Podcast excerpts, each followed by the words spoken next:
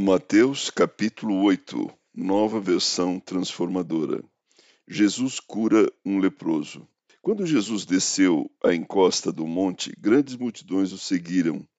Um leproso aproximou-se de Jesus, ajoelhou-se diante dele e disse: Senhor, se quiser, podes me curar e me deixar limpo. Jesus estendeu a mão e tocou nele. Eu quero, respondeu. Seja curado e fique limpo. No mesmo instante, o homem foi curado da lepra. Então Jesus disse ao homem: Não conte isso a ninguém. Vá e apresente-se ao sacerdote para que ele o examine. Leve a oferta que a lei de Moisés exige. Isso servirá como testemunho. Um oficial romano demonstra fé. Quando Jesus chegou a Cafarnaum, um oficial romano se aproximou dele e suplicou: Senhor, meu jovem servo está de cama, paralisado e com dores terríveis. Jesus disse: Vou até lá para curá-lo. O oficial, porém, respondeu: Senhor, não mereço que entre em minha casa. Basta uma ordem sua e meu servo será curado.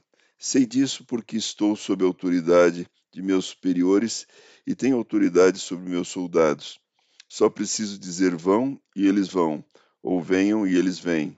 E se digo a meus escravos, façam isso, eles o fazem. Quando Jesus ouviu isso, ficou admirado e disse aos que o seguiam: eu lhes digo a verdade, jamais vi fé como esta em Israel. E também lhes digo: muitos virão de toda parte, do leste e do oeste, e se sentarão com Abraão, Isaque e Jacó no banquete do reino dos céus. Mas muitos para os quais o reino foi preparado serão lançados fora, na escuridão, onde haverá choro e ranger de dentes. Então Jesus disse ao oficial romano: Volte para casa, tal como você creu, assim acontecerá e o jovem servo foi curado na mesma hora. Jesus cura muitas pessoas. Quando Jesus chegou à casa de Pedro, viu que a sogra dele estava de cama, com febre. Jesus tocou em sua mão e a febre deixou. Então ela se levantou e passou a servi-lo. Ao entardecer, trouxeram a Jesus muita gente possuída por demônios. Ele expulsou esses espíritos impuros com uma simples ordem e curou todos os enfermos. Cumpriu-se desse modo o que foi dito pelo profeta Isaías: levou sobre si nossas enfermidades e removeu nossas doenças. O preço de seguir Jesus. Quando Jesus viu a grande multidão ao seu redor, ordenou que atravessassem para o outro lado do mar. Então um dos mestres da lei lhe disse: Mestre, eu o seguirei aonde quer que vá. Jesus respondeu: As raposas têm tocas onde morar, e as aves têm ninhos, mas o filho do homem não tem sequer um lugar para recostar a cabeça. Outro discípulo disse: Senhor, deixe-me primeiro sepultar meu pai. Jesus respondeu: Siga-me agora, deixe que os mortos sepultem seus próprios mortos. Jesus acalma a tempestade. Em seguida, Jesus entrou no barco e seus discípulos o acompanharam. De repente veio sobre o mar uma tempestade violenta com ondas que cobriam o barco. Jesus, no entanto, dormia. Os discípulos foram acordá-lo, clamando: Senhor, salve-nos, vamos morrer. Por que vocês estão com medo? perguntou ele. Como é pequena a sua fé?